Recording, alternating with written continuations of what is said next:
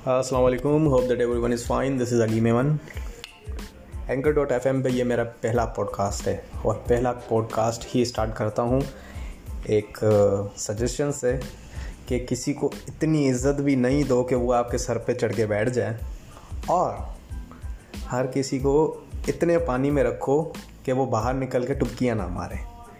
तो फिर वही बात होती है कि अपने ही कपड़े ख़राब होते हैं तो बेहतर यही है, इंसान अपने आप को एक लिमिटेड रखे और हर किसी को लिमिटेड इज़्ज़त दे, क्योंकि हर बंदे को इज़्ज़त रास नहीं आती।